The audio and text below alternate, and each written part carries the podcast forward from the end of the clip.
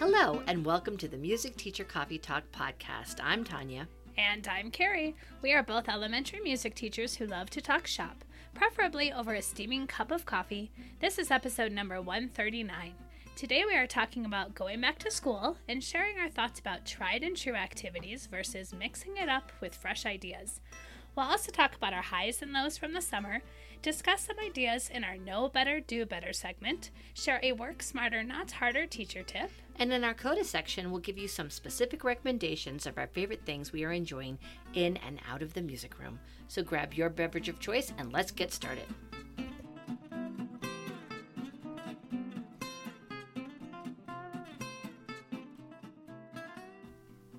So now it's time to share some highs and lows. And we typically do highs and lows from our teaching week, but we haven't started with students yet. So we're going to do highs and lows from the summer.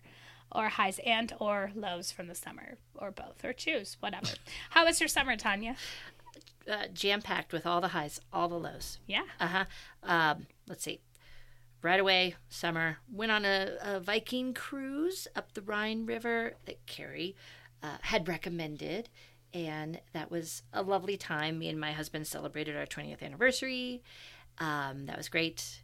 Then um, came back and did some prep for level one at Colorado State University. I'm very uh, honored to be a member of the faculty there, and I teach level one pedagogy and materials. It's a great program, and I had some wonderful students Kaylee, Sarah, Grace, Kate, Amber, Nicole, Kyla, Holly, Maggie, Melody, Avriel, uh, Katie, Rob, and especially Elena were wonderful students.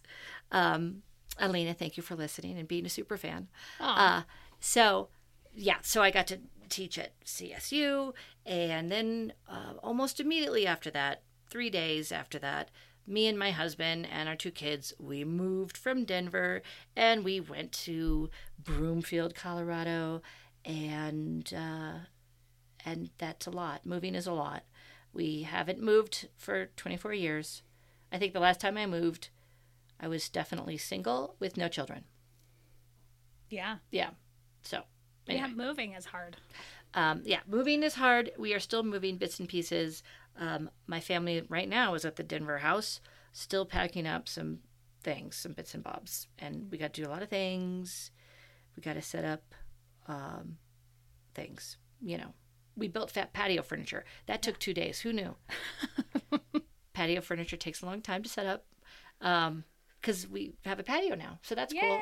Yeah, we have all these suburban things that we're not used to and some non-suburban things that we're not used to or some uh, I, I miss my neighborhood already. I miss walking down the street going to the coffee shop. Um, i You really like cool that.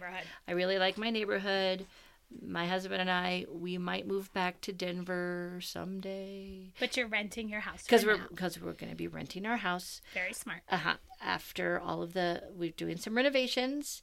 Thank you to um, carrie and jeremy Yeah. carrie and I got to help all her design her kitchen in her rental home, and my husband is like their contractor. So yay that's fun. Mhm. I'm, I'm living out my inner Joanna Gaines, yes but no barn doors. No barn doors. And no shiplap. but lots of millennial gray yeah, even though it's not my favorite. You picked out the gray, let's be clear. You drove me towards the gray. it's fine. Well, it's, good for renters. I do like the light color. yeah, I just hope nobody mucks it up.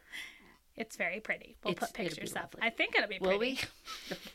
In Anyway. my brain, it's pretty. Uh, yeah, no, it's going to be awesome. I'm very, very lucky that, you know, we're able to keep this house. It's nearly paid off. And so that is the whole thing. Yeah, when you live somewhere for a very long time and you've seen the market in your neighborhood skyrocket, Real estate in Denver is insane. it is insane. So, But your husband bought this home a long time ago. Right. Bought very smart. yes, So back when it was, yes, affordable. m- much more affordable yeah. and known as a not desirable location. Right. And Now it's a super desirable. and now it's a location. super desirable location. Yep. So anyway, all of that, I still have to set up the things. Um, yeah, security systems, all that stuff. Yeah. So please don't come by the Denver house and there's nothing to steal. Jokes on you if you come by the Denver house. Yeah, and, it's and pretty much empty now, right? Yeah, Cool. Good job. Yeah. All right. And you, Carrie? Uh, yeah. So we had a vacation right away at the beginning of summer. My family, we went to Disneyland and Universal Studios, California. This was my children's birthday presents in 2020. And, you know, life, global pandemics, and things got in the way. You didn't want to go to Disneyland with masks on and do all no, of that. No, I did not. No. And, you know, no, it just took a while before financially we were able to swing it again. But, anyways, we went, and I'm not really a big Disney person, but it was a lot more fun than I thought it would be. Um, Did you buy the ears? I, I'm such a cheap Disney person. I pre ordered ears on Amazon for my daughter that came in the mail. They were like three for ten dollars. They're not the super cute, you know, adorable Disneyland ears, but they got her through the time without wanting to buy more. Because why would I spend thirty dollars for one pair of ears when I can Because buy... you're there and it's exciting. I know. I did buy myself a sweatshirt. Oh man, you're Um, one of those really Disney cute. But it's not obviously Disney. It's it's like Sure. it's sneaky Disney. You know, Sure. here's what I'll say. I like the retroness of Disneyland because I've never been to Disneyland. I've only been to Disney World. okay. I like Disneyland better for a variety of reasons. Um, also, I think our experience was so good because the first week of June, hot tip, is a good time to go to Disneyland. yes. Disney Um, World as well because that's when we went to Disney World years ago. Yeah, because not everyone's out of school yet. California people are even, I think, And the weather's not school. horrible. And the weather in June in California is June gloom. So it's overcast and kind of cool. And yeah, we had a great time. And I think a lot of that's because we weren't hot and it wasn't crowded. So, anyways, did we spend a lot of money? Yeah. Do I need to go back every year? Uh, no. but it was a great experience for that one time. And my kids were old enough to stay up late and ride all the rides. And we really got into Star Wars area way more than I thought we would. You know, just it's surprising how much you get sucked into the magic when you're there. I know. I really I agree. is. And I am super duper. I'm so sorry because I know I don't want to alienate anybody because I know a lot of Disney adults, especially teachers, especially Oh, yeah. music teachers. But Looking at you, Amy Abbott. uh, it's it's and you know it's not my cup of tea. Yeah. Um, but I've been there, and when I was there, I was like, you know, oh, I was entranced. reeled Yeah. into all the lovely Disney everything. Oh, I know. It was very sweet. So we had a blast. We really did. Um, okay, and then lots of time at the pool all summer because that's where we live when we're not at home. And then I got to go to Seattle for two weeks and I taught level three Kodály pedagogy and methodology at the Seattle Kodály levels. And it was just so lovely to be with all those people. Mm-hmm. Um, just being in a different program is fun because, you know, everyone does things differently. And the staff there welcomed me with open arms. And it was so Fantastic great. staff there. Yes. Um, yes, so thank you to all those folks. And getting to be in Seattle in the summer was beautiful. I got to do some sightseeing, you know, hit the major sites, which was great, and the weather was gorgeous. And my group of level three students were small but mighty, but they were awesome. So shout out to my students, Elizabeth, Cassie, Jean, and Kira, kind of sorta, was in our class. She knows what that means if she's listening. Anyways, it was uh it was a lot of fun. We had a really good time. And I was very appreciative of that experience. So thank you, Seattle people. And then, um, yeah, we've just been hanging out at home a lot since then. We got to go to Rocky Grass, which is a bluegrass festival here in Colorado, set in beautiful Lyons, Colorado, and the St. Vrain River runs through, and you can go tubing in the river, or you can sit in the river in your camp chairs with your feet in the river. and Can you sit in the river and play a banjo at the same time? I think I saw that happening many times. That's like such a postcard. Yes, it's yes. People sit in the river, listen to the music, play music. There's jams at night by the campfire. You know, actually, no. Let me say that again. There's no campfires because it's like a music festival, and there is no such thing. There's jams by the virtual campfire. I guess everyone just sits around at night. You can't have fires You can't At have the fires? campground. Why not? because they're not designated campgrounds, so they don't want open flames. But they have the big, big festival there. They have a festival, but it's like you're camping in like a field, and everyone's packed in super tight. There's no campfires. It's fine. It's fine. There's no campfires. You don't miss it because there's all this other beautiful. So it's like Woodstock. Well, I mean, you know, Yeah, yeah, yeah. like big field. It's yeah. you're in a field, but they're all packed in together, and everyone's jamming. And we didn't bring instruments, and we regretted it. Next time we go, we'll bring instruments. But it was super fun, and now that's it. It's back to school time. So I'm a little sad this one's over because I really had a great summer. Any regrets of mine was like not enough reading, and Yeah. I always say there's all these projects I want to do around my house, but I never do. You know, but that's okay. because it was a summer well spent. I. Yes, I, I was productive. I would like to have more fun. Well, yeah, In the coming year. puts a whole wrench. And every day I wake up and I go, fun today? Well, after you Unpack some boxes. unpack some boxes and, and call the, uh, you know, waste management company and da, da, da, da, all that stuff. next summer you'll have a lot of fun. So much fun. Nice. Yes.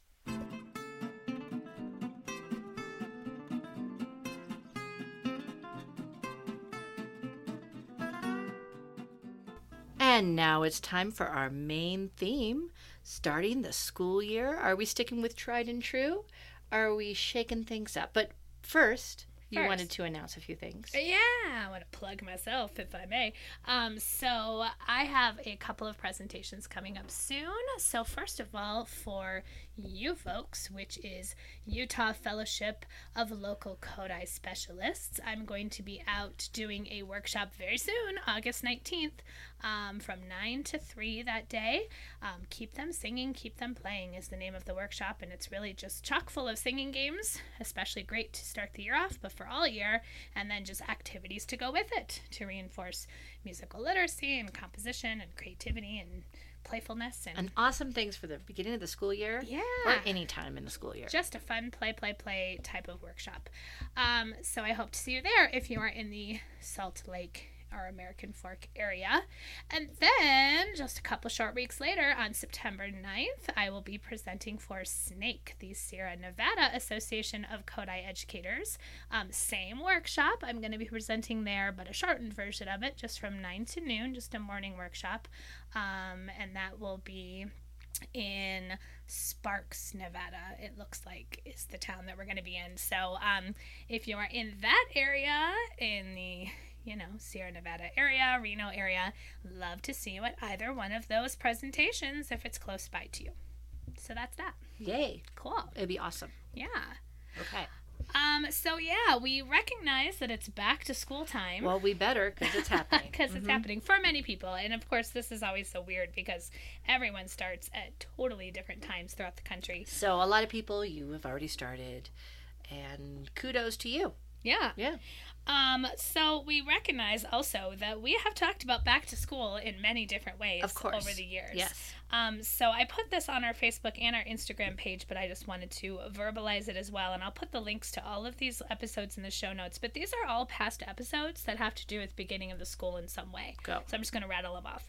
Number 117, setting up the music room, where we actually talk about our physical space. Number 118, setting students up for success, where we talk about like routines, procedures, expectations, all that stuff. Um, way back, episode 45, back to school planning for the year. Number 46, back uh, planning for the first weeks of the school. So 45, I think, is like long term planning, and Yeah. 46 is more nitty gritty. What do we do in those first weeks? 47, building relationships, especially for the beginning of the year. Then back to 21, back to school planning in all ways. 22, songs, games, and activities for the first days of school. 23, back to school procedures. And then way back, I included this one because it's one of our most listened to episodes. Is number four, classroom management. It's always on our list People of. want to know about Now, I will management. also say that that was what five years ago. almost six. Yeah, so I'm sure there are things in all of those episodes we talk about that we've changed up over the years, whether it's our For sure. procedures or it's our mindset about things being more culturally responsive. We might even mention specific literature that we no longer do. But um, we have not gone back and really like, we're not going to edit out old podcasts because No. we're all about like doing research and moving forward. and being but- transparent that we're Yeah. always learning. we're learning. So, um, and also you'll notice there was kind of a big gap in the numbers. I didn't necessarily include the back to school episodes that were specifically during like school year 2020 um, or even 2021. That was its own. we were hot dealing mess with a world. whole. Yes. But if for some reason you are still living with any sort of reality, pandemic related reality that's still lingering in your area, maybe that would be helpful. We did have some specific COVID minded back to school episodes as well. Like, how Yeah. are we going to teach during this time of masks and social distancing? But I left him out for that list. So, yeah. So for this year, we were just literally like stumped a little bit about what to talk about because we've done so many back to school. Well, there's always things to talk about. Right, but that led to today's topic because I was saying off mic, and I'll say it right now. I do basically the same thing from year to year. My first day of school lessons, and even maybe my second and third day of school lessons, are pretty similar from year to year, and I rarely change it up. Yes, and I said me too, but sometimes I'm sick of the same. Right. Old, and so. I think yeah, there's there's benefits to both, and Yep. we're going to talk about that today and give some examples of some actual things that we do, and some of these things you've heard before because that's the whole point, and some of these things might be new. Yeah. Okay. Yeah. So where do you want to jump in first? Do you want to go grade by grade, or do you want to talk about? Well, we could chunk it with primary and then intermediate. Okay, let's do it. Okay. So, um, kind of back to what you you had mentioned that our classroom management uh, is one of our most listened to episodes because I think that people, um, well, anyway, I like to begin with first and foremost a good lesson plan will cut down a lot of classroom management issues, right? Having procedures and routines in place and teaching them from day one will be very helpful in guiding not just you, the teacher, but definitely your students and setting up the mindset of we're in the music room, here is what we do, here is how we do it, here is how, uh, here are some spoken norms, and here are norms that the teacher is not talking about, but we've figured out that we can actually do X, Y, and Z and um, be okay. And, I'm, I know I'm talking about discipline things right now, Sure. and the negative, framing it negatively right this minute. Um, but anyway, so a fantastic lesson plan. It's not all you need, but it's a huge, big start of what you need. And uh, both in primary and, inter- and intermediate, and I know we've said this before, my goal is to make it joyful music making, make joyful music making happening in the room, like almost as soon as they walk through the door, Mm-hmm. um, and weave in, like, oh, you notice we're in a circle, second graders. And we know that in a circle we blah, blah, blah. But I don't have everybody file in, sit down, and talk at them. Exactly. And I think that that is a misnomer that a lot of, especially younger teachers, and maybe, maybe not. I mean, just because I think that might be our memories of school is like, oh, you got to get in the door, and then the teacher has to say, here is what is expected, here is what is tolerated, here is what is not tolerated, blah, blah, Right. blah. And let's not waste any time, students, by, you know, being off task. Meanwhile, the teacher is wasting a lot of time yeah. um, And talking kids are at them tuning out. and kids are and- tuning out. So my number one thing is I want them to want to be in the room. Yeah. And I want them to love music and I want them to love making music, moving to music, singing, playing, dancing, all of those things. Yeah. So we're going to start that right away because even when you're not speaking, you're modeling exactly. those expectations. Yeah, something that I always suggest to, you know, newer teachers or teachers who are embracing in this new way of thinking is like to actually create a checklist. I even have a sample. I'll link to it in the show notes because I know I've talked about this before. Uh, a checklist of all of the routines and procedures I want to make sure my kids know well. Oh, yes. and then I check them off as I plan them, but I don't put them all in lesson one because, like mm-hmm. you said, if that's all I'm doing is just teaching routines and procedures, all of these routines and procedures, even if I am doing it through active music making, there's still so many that I feel like that's too much for one lesson. So I kind of target like what are the things I really want them to know on, to know on day one. You know how to get to their assigned seats and how to make a circle and you know some of those things. What are the things that I can wait and talk about on day two or day three? Well, maybe how to get out pencils and boards or markers to do a dictation activity. Like we won't do that on day one, but we'll do it maybe on lesson three. Yes. So then I know that's my time to introduce. I have a list too. Can can we just kind of like go through some of those things right now? You don't have to pull up your list. Or Okay, anything. no, because I probably know it memorized. Yeah. I would say, and this goes with all grade levels, right? Yep. Um, walking in the room. Yep. Uh, well, let's let's even start earlier than that. the classroom teachers at my school are fantastic about this, so it's not an issue. But lining up at the door or coming down the hallway to the music classroom. Where do you want them to line yes, up? and where are they lining up before they come in the room? All right, walking in the door, um, making a circle. Yeah. And even for older grades, they need these reminders. Um, choosing partners, Mm-hmm. uh, using materials, going to instruments, barred instruments. That's a different procedure than like passing out egg shakers, Right. right? Um, what to do when you want to speak, when you have a question. Mm-hmm. Yeah, are we raising a hand? Are we saying that we're raising a hand, but we're just blurting out? All of that. Um, How to ask for using the restroom. Oh, and yes, what the procedure restroom. is to go. Um, tissues, band aids. Is do they have to ask to get a yourself, do they tissue? have to ask? Do they have to ask to get a band aid? Yeah. Uh, Uh, turn and talk partners. Do you have an assigned turn and talk partner for any Mhm. time you do a, a partnering, you know, quick chatting partnering activity? Right. Um, a signal to come back to a large group. So we've been in small groups or partners, and now how do you get everyone back on track? yeah. Yeah. yeah Call and response things that you Mhm. might use to get everyone's attention again. Mhm. Um, because, you know, these days, and if you want an active uh, classroom of kids who are engaged, there's going to be some sounds, and there's going to be a lot of sounds, and it might be a little bit of organized chaos, but you want to give them that opportunity, but also be able to rein it in when you're whole group again. Yeah, Yeah. Yeah, I mean that's pretty much my list. I mean there might be other things that obviously personal preference and things that you want to make sure, but then deciding what are the songs, games, activities, things I'm going to do to practice those procedures. Exactly. I mean, other than things like how to get a tissue and how to ask to go to the bathroom. But if your procedure that you know you want to touch that day is how do I get to a circle, then plan an activity that's done in a circle. Don't just have them go make a circle and say, Great, you did that, now let's go sit down. That's No. not very joyful. no, it's not joyful, and it's totally out of context. Yeah. Keep everything in context. So, what are some of your tried and true circle, like first circle experiences for Um, primary kids? I just did this yesterday with the music teachers in our district, but Yeah. I love Here Comes a Blue, Bluebird Mm-hmm. because everyone's in a circle, and then I'm the first person who is weaving in and out of the windows. Mm-hmm. I don't have kids take hands right away. I just have them standing in a circle, and then when we get to find a little partner, hop in the garden, it's just me and one partner hopping in the garden.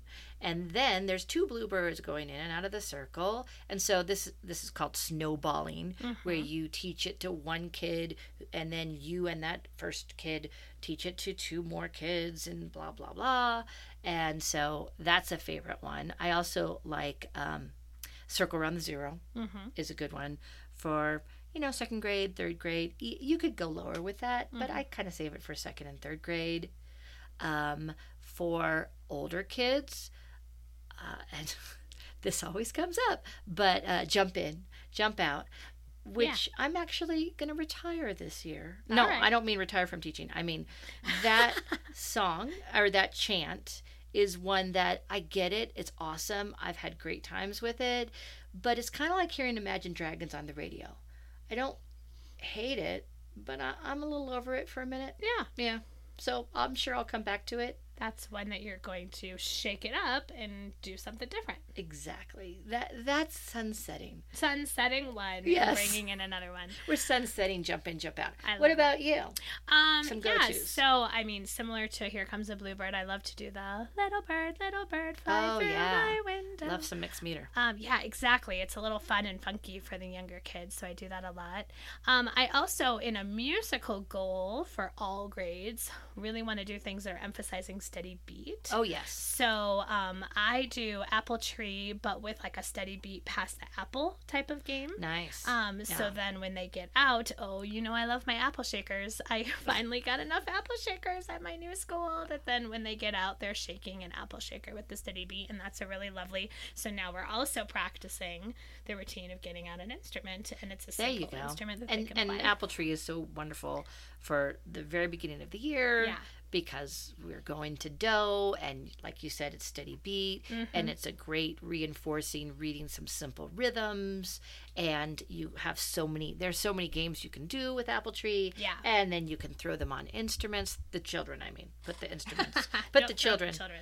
on the instruments Yeah. playing a very simple board And then that's a song you could bring back all throughout the year for different Yeah. rhythmic and melodic content. and then if you want to tie it into fall themes Oh. you could just have a whole apple yeah, lesson party it's a, li- it gets a little crazy with the okay tree. sorry I, I No, you're fine. diverted I want to also mention for older kids, I love games where they're passing the beat in Oh, a yes. clapping type Oh, of yeah. way. So I love a quackwadilla Omar quack quack quack for fourth grade, and then fifth grade, I like to do Friday Oka oh, quack quack quack esco tico tickety tack. oh yes Because tickety or tickety is technically a fifth grade standard in our district, depending on when it gets taught. But that's technically where it lies. So then right it comes back along to the same too. lines i love obo she otten totten hey hey i am boom boom boom eeny meeny otten totten right Yep, yep all of those types of games. all of those And those are just super fun games. Older kids just absolutely love those types of games. oh Tideo is another one that Oh, i'm a big fan of um, in fourth grade at the very beginning of the year Yep. because we're, we're reviewing 4 16th notes ticka ticka or tiri tiri or whatever language you'd like to use Yeah, So- and that's a double circle game too. It so that is. it's that layer of complexity. Um, the other one I'll, I'll mention is I typically start off third grade with Great Big House in New Orleans. oh yes Um, because I love that whole one and two. Uh, what's one student, two student. Um, you we, have them weave the basket one basket two weave. weaving the basket. That's such a hard thing to explain over a podcast or even on paper. So maybe I'll try to find a really good video. I have a video of Oh, my own students doing it. Uh, but uh, can you share it? I know. can. I I um. Oh, I think I can. Well, I mean, I'll find something. But anyways, that's just a really great. I mean, yeah, third or fourth grade is a really great I, one. I did that with my second graders at the end of the year, in early early prep Yeah, for um, this coming uh, as they are third graders. yeah. Because we did not get to Ray, so Well, and that's the other thing. Yeah, my third graders, we did not get to Ray in second grade as well. So, so yeah, maybe let's talk about that a little bit too. You know, I mean, this is just great back to school things, but we're always looking for those double duty songs, songs that are not only going to help us teach those routines, procedures, and joyful music making, but also like what are kind of those first like conceptual things you're already like planting seeds for in Right. each grade level yes, you know you want them to hear a lot of songs and experience a lot of songs that's going to lead you into their first like learning experience so if you are in a position like tanya and i where it's your second or more year in the same school you know where the kids are at yeah, because you know them and Mm. so tanya and i both know oh i'm going to make sure i have a lot of songs that feature ray in a prominent way exactly. in third grade because that's where we're at. Yep. If you're at a new school and you have no idea, you want to plan some activities in those first few lessons where you're kind of whole group assessing the kids. Like do a flashcard activity with flashcards you think they should know in that grade, and if they look at you like I've never seen these things before, then you know you got to back up the train Yep. and figure out what they know and don't Yep. know. And this year, I am being very intentional about starting off second grade and third grade with um, with melodic concepts. So, Yeah. like we just mentioned, for third grade, I'm going to be doing a lot of Ray, a lot of like, um, along with some review of rhythms. Mhm. But I have four days with my first group, so we're going to be doing a lot of Ray and review of rhythms, and then the second time I see them for a week, uh, which will be again four days, just because of how the calendar is. I will hopefully present Ray. And when I say hopefully, I mean that that's the plan, but if they're not ready, then that's not happening. Yeah. Um, and then in first grade, we're going to be So Me Line mm-hmm. um, review because we did law, but you never know if it really took Right. because I felt like it was just as usual. Okay, here's law, and here we go, and we're Happy summer. practicing, and bye. See you later. Yeah. Um, so yeah, and I think that I just want to get really focused on melodic right away, especially with those grades. I love what Emma, who was someone in our district, who was wonderful, did a wonderful presentation on long range planning in our district yesterday. I love how she talked about like 70% of her lesson focused on, you know, m- melody maybe, and then 30% on rhythm Right. depending on what she's prepping and i thought that was a really good way to to frame it Yeah, yeah and i know always- we're getting in the weeds and No, it's not the that's first good. of school Yeah, especially if you just came out of Kodály levels and you're thinking this way. Like we always talk about having a rhythmic focus and a melodic focus, but they're not necessarily equal. oh no There's, I mean, I can't ever think of a time where that they are for me. Um, yeah, so I'm spending the bulk of my time on one and less time on the other, depending on where in that trajectory of the PPP, the prepare, present, practice I'm in. But let's talk about more older be- not beginner but older kid beginning of the year uh, songs and activities that you like to hit that are big um, th- that that draw them in and get them excited about music making I like to Um, do little yeah. little Sally Walker. oh yeah, an that's a example. fun one. Not little Sally Water, but little Sally Walker walking down the street. Didn't know what she'd do, uh, so she stopped in front of me. Right, that's Yeah. a good one. That is a good one. Um, I really love. Um, all you have to be careful when you introduce Big Fat Biscuit because once you introduce it, they ask for it all the time. But Big Fat Biscuit, chew baloo, because it's just a jumping competition. Yeah, But it really encourages them to sing in my world because you know the rule: if they're not singing, we're not going to play the game. I mean, Mm-hmm. that's just a given for all things that we do. Um, and then yeah. so would you do that right away in school year? I mean, I I usually get to it. I mean, depending on conceptually where it lands, it's definitely not one of my first day games. I'm not going to say it's a first day game, but it's an early on game. And this year especially, I'm already thinking it's going to be an early on game for my fourth graders. Um, so last year was the first year I ever did recorder in third grade. Oh, Um, I have always just taught recorder as its own isolated thing in fourth grade because I've always worked in schools with a high mobility rate, and it just wasn't worth it for me to start something in one grade and continue it into another.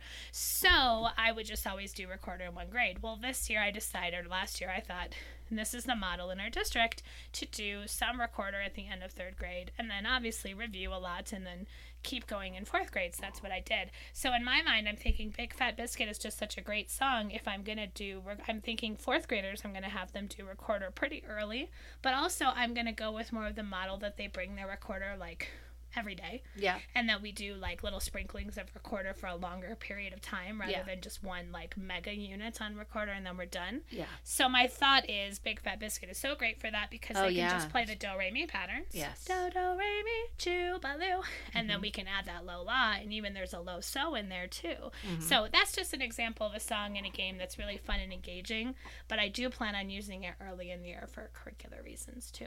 yeah, exactly. Um, what are some other favorites? Um, oh my gosh, why am I drawing a blank all of a sudden? Oh, uh, I love to do Omochi o Tsukimasho Yes. with my older kids. Great it's a beat Japanese versus chant, rhythm. exactly, and it's a partner activity. And I also love to say, especially if you're working with a newer population, new to you population, if you're new to a school or whatever, doing a, a good healthy amount of chants for older kids is good too because Yes. sometimes you just have those hesitant singers and while we don't want to say we're not going to sing at all No. it's really nice to give them those opportunities to pull them in through chants so omachio is and it gets them in the groove of here we are in the music room and this is what we do and it's okay because it's a chant um, i've done boom snap clap at the very beginning of the year for that very reason Yeah.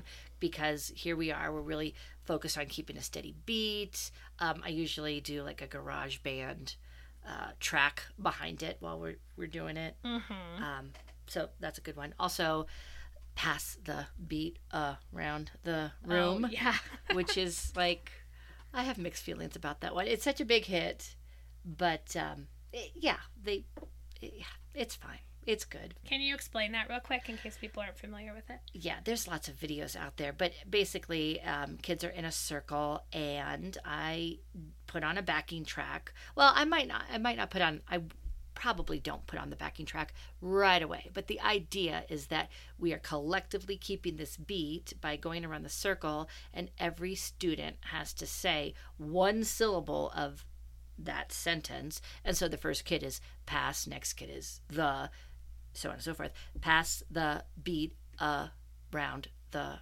room. And the last kid has a rest yeah and has to show the rest. in some we way. have to feel the rest in some way, right? Um, and then as you get going, it becomes a competition. where we see if someone will if someone comes in late which is usually what happens when they're out um, or forgets to come in or doesn't do the rest then they have to sit down. And it's just an elimination thing. So you just have you know a few kids left. I usually stop at four. Very rarely have i been like let's go until we have one kid. Yeah. um, the thing that i well it's it's very engaging. Kids love it. Older kids love competition.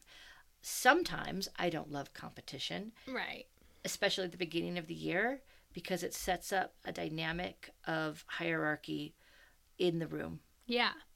which I think is it's just too soon to Yeah. do that kind of thing. Yeah. You want to build the community. You want to build community and not have like clear oh winners and losers. Not Yeah. that that we are calling these people who like don't come in on the beat a loser, Right. but it's just uh, whenever you do something that is like really high stakes. Right. Um, I mean, there's no high stakes. Nobody No, but I hear It's- what you're it's not saying. punitive, but you Anything know where I'm saying. people get out in any sense of the way can be isolating to Yeah, especially when you have a large group of kids who are out and sitting and watching the other kids. Yeah. That always makes me a little uncomfortable, especially at the beginning of the year. Right. When it can be, I mean, an, an alternative to that was that is that you take the kids who are out and put them on instruments to keep the steady beat. Then you run into the problem of kids getting out on purpose to play an instrument, wanna which. I used to get all wrapped up in knots about. And these days, my feeling is that's fine. If they really are digging, you know, they're like, oh man, I have to play that bass xylophone, and they like finagle their way to get out, then whatever. Yeah. I don't care. As long as it doesn't become a um, widespread, everybody's doing it thing. Right. I kind of just let that happen. Yeah. Yeah, along those lines, that reminds me of another favorite that I say for fifth grade specifically is like the cup game or the cup song in any sense of the way. Yeah. Where they do the little routine with the cup, and we do it to all different types of music. I love to do it to the Swedish Fjaskern music Yes. because it gets faster and faster. So And in the Hall, the Mountain. King is always a favorite. Exactly. To do. Then we bring it back in and then the nice thing is then we can yeah we can sprinkle it in throughout the year. I do it in December with Sleigh Ride and you know that kind of stuff. But the point being that the point of the game, and I make it very clear to the kids, this is usually something we do on the first day of music, is we are an ensemble. We are working together as an ensemble. Yeah. So the goal is to listen to the sound of the cups and make sure you're matching your neighbor. It's kind of a prerequisite to um, like group drumming in Yeah. that way.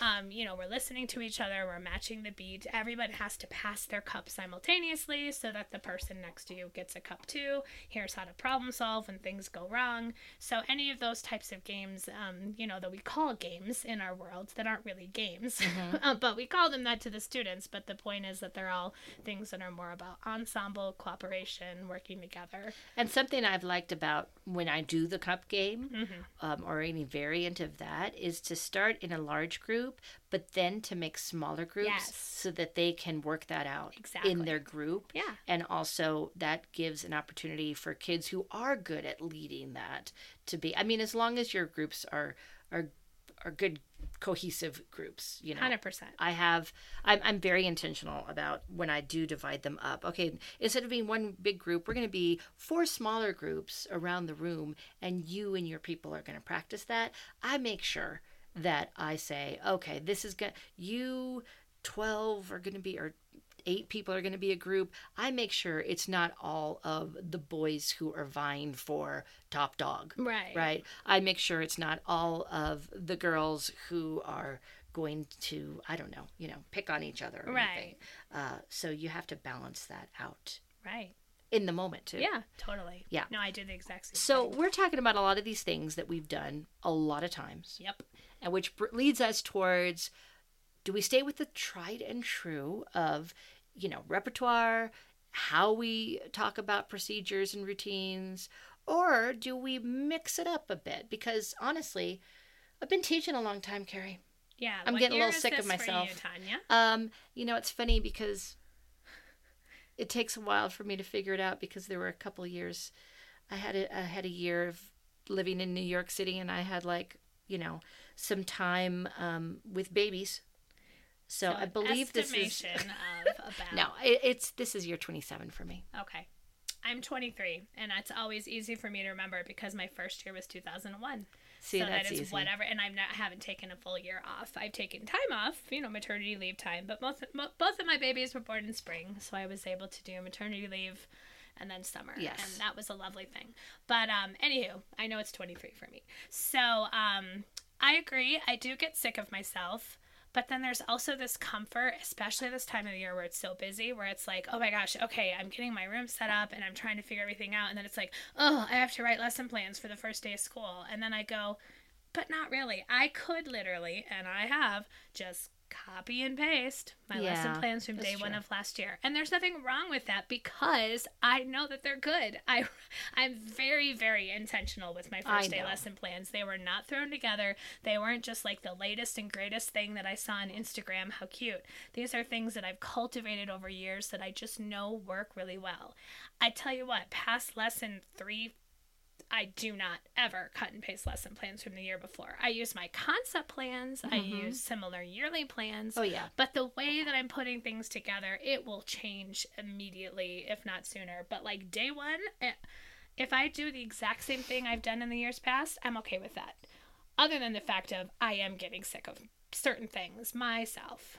But it's Right. a good reminder that the kids aren't sick of it. No, but I think it's funny because I always, I mean, you know, I've been with me this whole time, and I think, Yeah.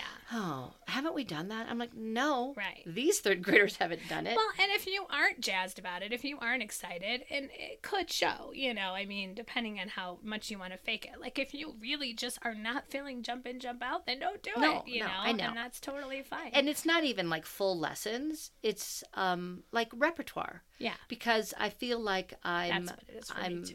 I don't know like I I wanted to say a tape recorder but that's way old school.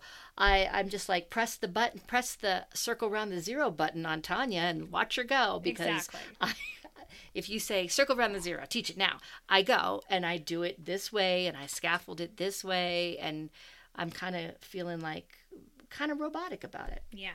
So, you want to talk about some swaps you're already considering, or do you have it nailed Oh, down yet, or are you still kind of playing What? around? That's scary. Okay. Um, I'm putting you on the spot. yeah, you are. I have a couple of ideas. I want me to have a couple first? of ideas.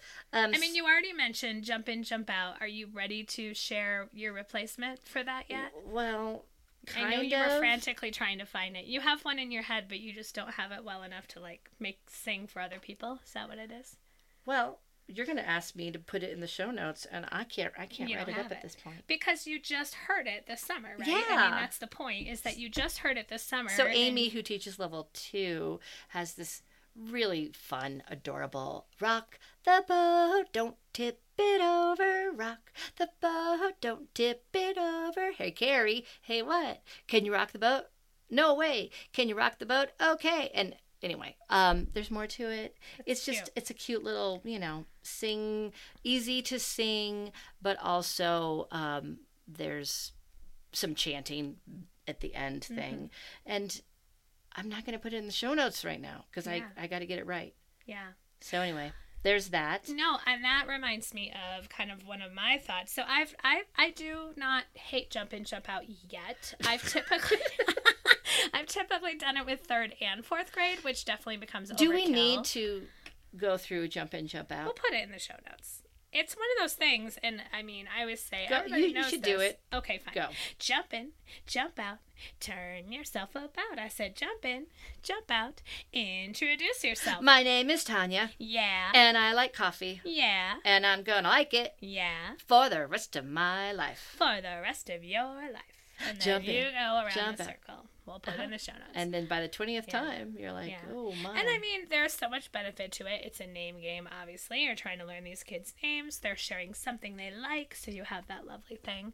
But I was reminded over the summer. I mean, this is a song I know. I just haven't done it so long. The telephone song, right? Mm, hey Carrie, I think I hear my name. hey Carrie, I think I hear it again. you're wanted on the telephone. If it's not Tanya, then I'm not home. Oh, see, you've got some blues notes in there. Oh yeah. No, that's good. Yeah, no. it's great. So I mean, you're not sharing something about you, but just that name game popping around back and forth. Do you think they'd get that at the beginning of the year. That is the problem. It has to be kids that know each other well. Yeah, it's not just the So- knowing each other well, but there's like a lot of response that's not. exactly. So I don't know. I, I'm mulling it over, but I just I kind of I know that song. I kind of forgot about that song. We did it in Seattle this summer at like one of our morning sing kind of times, and I was like, oh, I forgot how cute the song is. Yes. You know, like those.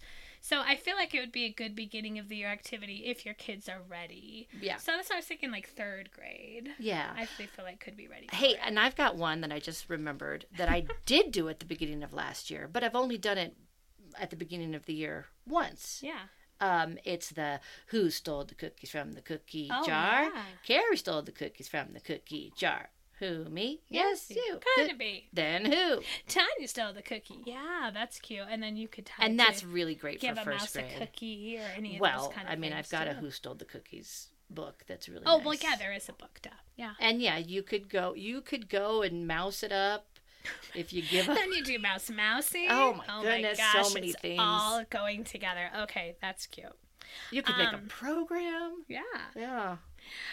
Another thing I've been thinking about. I don't know why I've like, been thinking about grand right and left so much, but I. I Oh you my know, gosh, you're going to start the year with a grand right Well, and left? I mean, maybe like older kids.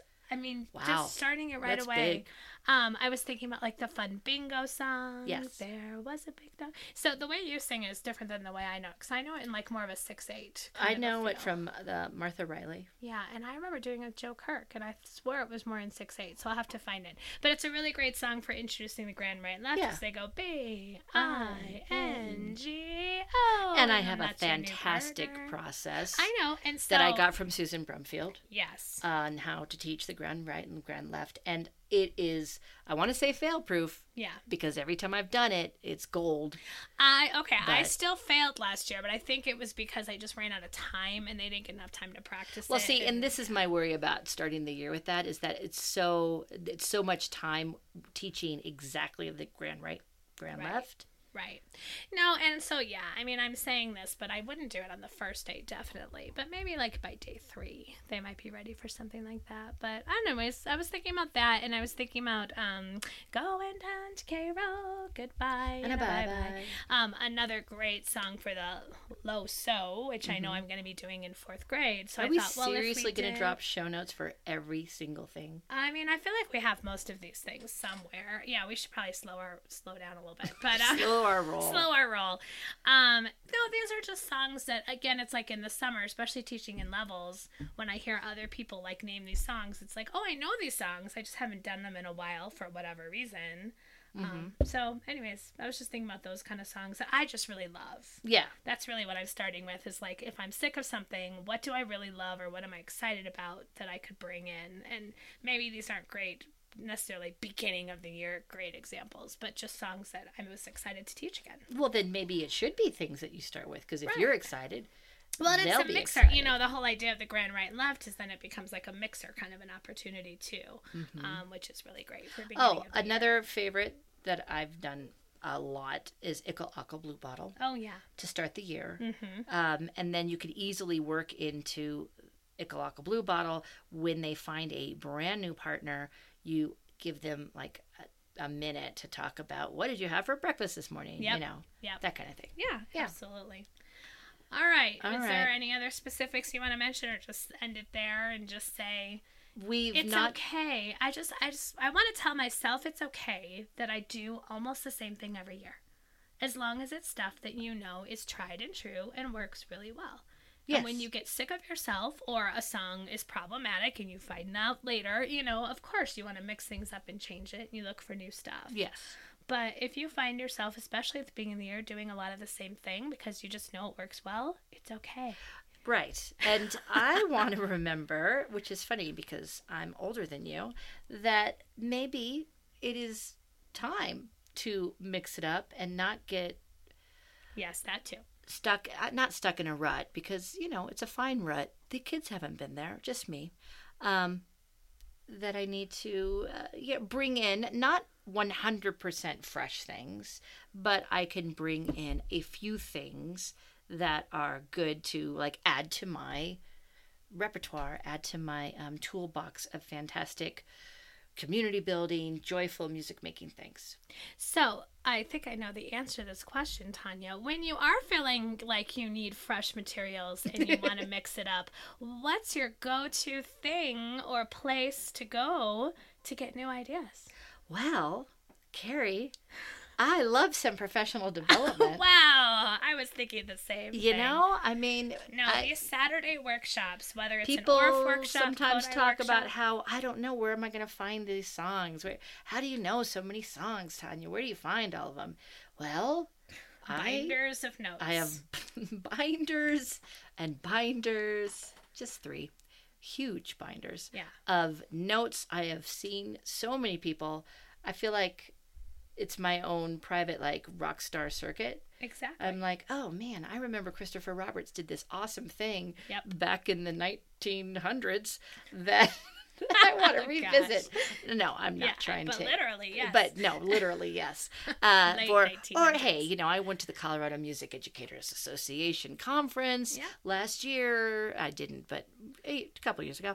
Yeah. And I remember this one person, Rachel Gibson. Wow, she did a fantastic workshop. Mm-hmm. I loved this song. Let's go and look that up. Um, so just a reminder, development yeah. is a good Sometimes Saturday workshops, you're just tired. I get it. There are times where I have chosen not to go for a variety of reasons, but if you can get yourself there, it is 100% worth it because you walk away with all of these activities And you for learn- that person yes. is tried and true stuff. and you So learn know more by good. doing. Yes. So, watching somebody, no matter how fantastic they are, watching a video of somebody doing it online is a different experience than being in the room and doing the song, the game, the chant, Yeah. the whatever it is yourself, Or right? reading a blog or even listening to a podcast. Or seeing an Instagram story. yeah. Yeah. All right. On that note, have a great back to school, everybody. Yes.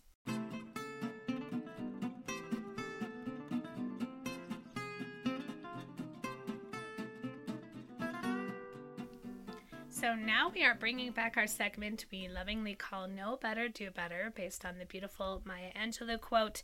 That's just a reminder that, like we said about past episodes, we all are learning and growing and looking for ways to know better and do better in our classrooms in so many ways. So Tanya's going to give us an idea. Wow, you you stole my thunder. I was going to remind everybody what know better do better is. Oh no! Please do. Go. no, you did it perfectly. Oh, okay. Well, I Yes. didn't read the full quote because I don't have it in the back of. my I don't head. have the full quote, but No. When you know better, you do better. yeah. So, um, one of my favorite go tos that we have definitely mentioned before, but since it's the beginning of the school year, uh, this is always a wonderful reminder about the site Decolonizing the Music Room. They also have a Facebook group.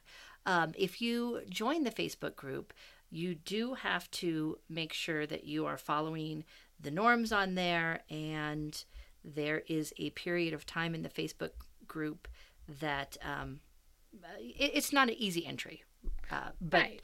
Totally worth it. Yeah. But also, there is a Decolonizing the Music Room webpage with lots of resources, lots of articles about some specific songs, um, about just some uh, culturally appropriate ways of teaching music. I just love that we have a place that's geared towards music education specifically from folks who really know this really well. Um, one of those folks who started this page is Brandi Waller-Pace. And if you have the opportunity to see Brandi Waller-Pace do a workshop, um, you should take it. I've only seen her present online, but it's always fantastic. I always get so much out of it. She is coming to Colorado if you live in Colorado for the Rocky Mountain chapter of the American Orff-Schulwerk Association. Um, and she is presenting a workshop called Culturally Responsive Approach to Black Music and that's on Saturday, January 13th in 2024. And I am definitely going to be there to see Brandi. But if she's coming to your state, um, you should go and see her. So, this is just a reminder that that's a wonderful resource that we have. I'm very thankful for it. Um, if you are able to support them by becoming a member, um, that's a great idea as well.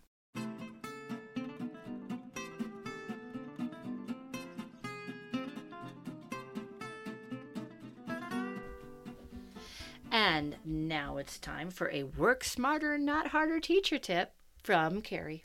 Yeah, so this is not just a tip to work smarter, not harder, but also just to, I believe, be a more effective teacher for your students. And it has to do with classroom decor. What's your theme this year, Carrie? My theme is ready for it? yeah, Music. me too. I know we've talked about this pretty much every year. So, you know, I know, I know, I get it. Some of you just love your themes and your decorations, Yes. and I don't want to yuck your yum, but I also just want to remind you the question of who is it for? We ask this a lot on this podcast. Who is it for? Um, if it is more for you than your students, you might be overwhelming your students and giving them too many visuals and overstimulating their sweet little brains. So I want to reference this specific article, and perhaps we've referenced it before. It is called The Do's and Don'ts of Classroom Decorations. It is from an Edutopia article back in 2018, but guess what? It's still so incredibly and there's relevant. research attached. Yes, there's all this research attached, and it really just is about not overwhelming your students to make sure that the things that you are putting up are engaging, not distracting, that they're purposeful. And I specifically want to say that one of the guidelines that they have in here is at least 20% of your wall, but really 20 to 50% of your wall should be kept clear that not every single wall needs to be covered with rainbow posters and and beautiful thematic things. But what about and, my Cricut? And tassels and pom poms and all that stuff? Because again, who is it for? And some of your students, it might be extremely overwhelming for you. I am a big fan of starting the year off with blank walls and blank bulletin boards that then become filled with student work throughout Yes, the year. That's another thing in here is is student work, displaying student work is more meaningful. Yeah. So if you find yourself, it's back to school time and you're stressing out that you don't think your bulletin boards are going to be perfectly beautiful before your students walk in, maybe just have a blank bulletin board. I still will have like the background paper and a simple border up. That's fine. But I'm not going to put up a bunch of like inspirational quotes and posters just because I feel like I need to fill the space. Now, if you have a bigger reason for that, if that's part of an SEL lesson or if it's an expectation in your school, that's a totally different thing.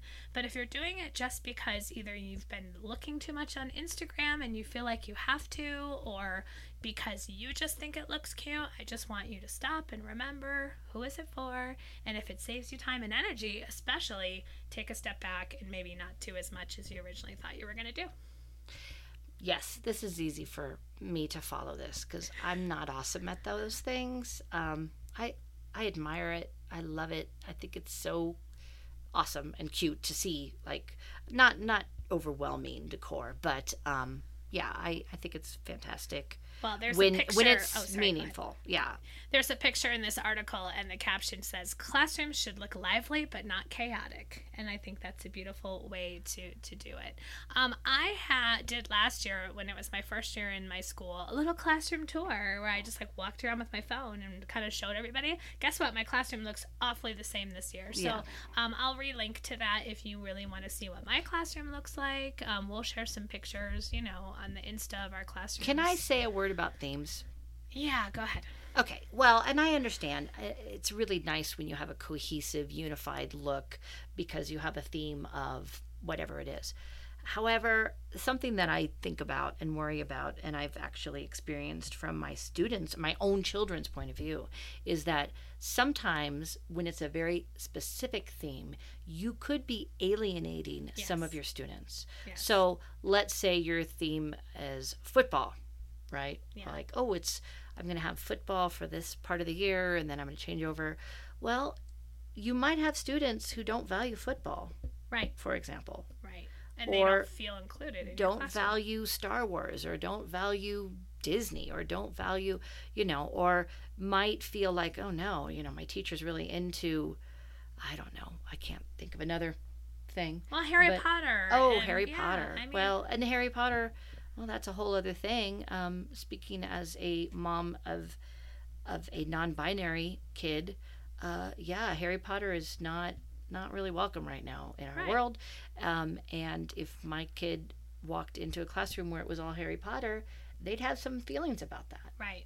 So Right. anyway, Yeah, no, I think that's important to remember. I mean, cohesive color scheme, I think, is a lovely thing. Or, like, you know, I use David Rowe's word wall set that just has like a beautiful, cohesive, like, design to it. I'm not talking about that. But if your theme is like something like kitschy and specific, very specific. um, yeah. I think that. I don't yeah. think that we have any like anti-forest or anti-color people. No, but- no. And yeah, I mean, if your theme is like, let's go camping, okay, fine. But I've seen like pictures of classrooms where like it is such an explosion of let's go camping, where people are setting up actual tents in their classroom and there's fake trees and vines and forest animals and so much stuff. And then it's like, not a music teacher specifically, this was just like a classroom example that I once saw that I was like, oh my gosh, I don't consider myself to be somebody who's easily overwhelmed by things, but I was overwhelmed by that, you know? So, um, you know, again, take it with a grain of salt, but don't be offended. But I will link to this article in the show notes You because I can't think. take- tell people not to be offended. no, you No. can be offended if you want. Um, I will link the article in the show notes. If you haven't already set up your classroom, it's it's worth reading and a good reminder of not only how to save yourself time and sanity, but what's best for kids. Yep. Okay.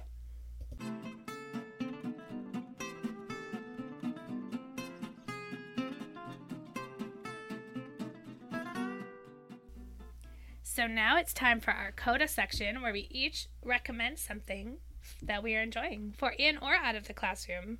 Maybe it's going to be out because we're not quite all the way in the classroom yet, but I don't know. Tanya, what are you enjoying? Oh gosh, I just lost it. Um, I am enjoying something that my uh, 18-year-old son, who just turned 18, it's crazy, uh, recommended and actually has been um, putting us through.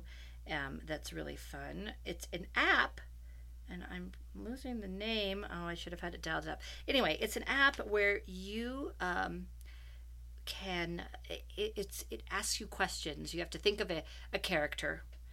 Um, it could be a real person. It could be a character from a movie, a book, a TV show, and it asks you questions and says it can get and guess your character in under 30 questions Okay. and it's pretty scary how remarkable So it's like it the is. game 20 questions. it's kind of like that Okay. right but it's really good Ah. um because it does it very quickly like within eight questions Ah. the very Ah. first thing i thought of um it was able to guess so my my son's been you know we've been doing it kind of like a as a party game Cool. around our house and i have lost the name of it and then i will tell you the name of it oh my hold on You got a lot of apps on your phone there, Tanya. i know You so need some folder so what? organization. what you can do about it. Um, oh, Akinator. A K I N A T O R. Akinator. And yeah, you hit the button that says challenge me. And you think of somebody, and then it starts asking you questions. It's really funny because a lot of the first questions are like, Is your character the brother of a YouTuber? And you're like, What? Oh, yeah. So Yes. they know their audience. Yeah, it's true. Yeah. Um, and there is a uh, like a, a, control on there that you can do only appropriate people. So you know, Okay. if you're thinking of a porn star, why Okay. would you? I don't Okay. know. It, it won't um, reveal that. got it. Anyway, All right. it's it's just fun. It's some some lighthearted fun for family time. Oh, good. Okay, Akinator. There you go. Cute. And you? Okay. You're going to laugh, Tanya. Okay. I am really obsessed, and I hate it when, like, you know, people on the Insta and all that stuff say that. I'm really obsessed, but I am really obsessed Uh, for reals? with my new glasses. Oh my goodness. Tanya's sick of me talking no, no, it. it's it's adorable. Okay, so But they're not paying you, Carrie. No, I know, but, this here, here here's comes the scheme because you know how these things work. So, okay, let me back up and say I'm a, I've always been a contacts wearer and like glasses at night kind of person, but my room, the HVAC system, it literally blows air all the time, constantly. That's how this thing works. In the winter, it blows hot air. In the summer, it blow- or in warmer months, it blows cool air. But it dries my eyes out to no end, and I just need. And we already wear- live in Colorado, so it's yeah, very and it's dry. already dry. So, anyways, I decided to embrace wearing glasses more, and I've given Pair a try. And if you haven't heard because of the Pair, Instagram I know they sucked me in, and I, I mean, I really did look at this for like a year before I finally pulled the trigger. So, Pair are glasses. You order them online. You have to upload your current prescription, so you do need a prescription from your eye doctor. The base frames, if you don't have to get progressive lenses, are only $65. So they're very reasonable if you just have single vision, which is what I got. But what makes pairs so fun is they have these little magnetic toppers that you stick on top of your glasses. Should we do a little Instagram video of no, you with I don't toppers? need to do that. You will find if you look No, up they're Pair. very cute. Pair is in P A I R, not the the fruit, but although their logo is a fruit. So you get all these fun toppers, and they have all these different themes and color schemes. I, I really like your funky turquoise orange. Right now, I've got like Mhm. my True to You Tort topper on, but then they also have sunglasses toppers. Oh, so then, good. boom, you end up having you know prescription sunglasses because you put And do you want like toppers. five more pairs? I want so many pair. I want so many toppers. And now they're about to release their back to school collection. Oh, no. And they've already done a sneak peek and there's music I was gonna say, is there piano there keys? are it's not piano, it's like music notes, but I know Are they I- backwards They're music not notes? awful. They don't look awful. Because if they're backwards, we don't do Nope, that. they look like real legit music, but they have like art teacher frames, PE teacher frames, just general books. They have one that looks like a composition notebook, like that speckly black Cute. and white thing. You know, so they have themes like that or just fun colors. Anyways, oh my gosh, I'm so addicted. So hey, guess what? If you're thinking of getting Pair Oh no. and you want to, I have a referral code Oh, that you can use. And I'm not going to say it on this podcast. I'm not? not even going to link to it. If you really want it, send me a message and I'll send you my referral How link will they send you a message, Carrie? through Instagram or Facebook. Okay. Or they can email us. They can email us at Music Teacher Coffee Talk podcast at no music what's our Gmail? it's just Music Teacher Coffee Talk at gmail.com, Yeah. right? Yeah. Okay, sorry.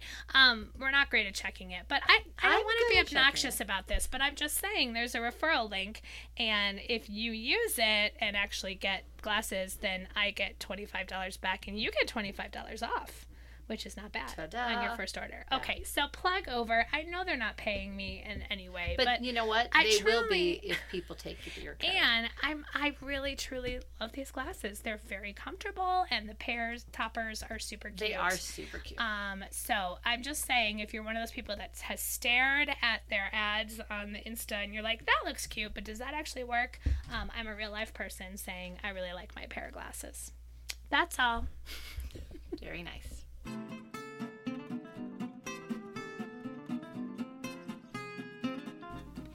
We've reached the double bar line. Thank you for listening to Music Teacher Coffee Talk.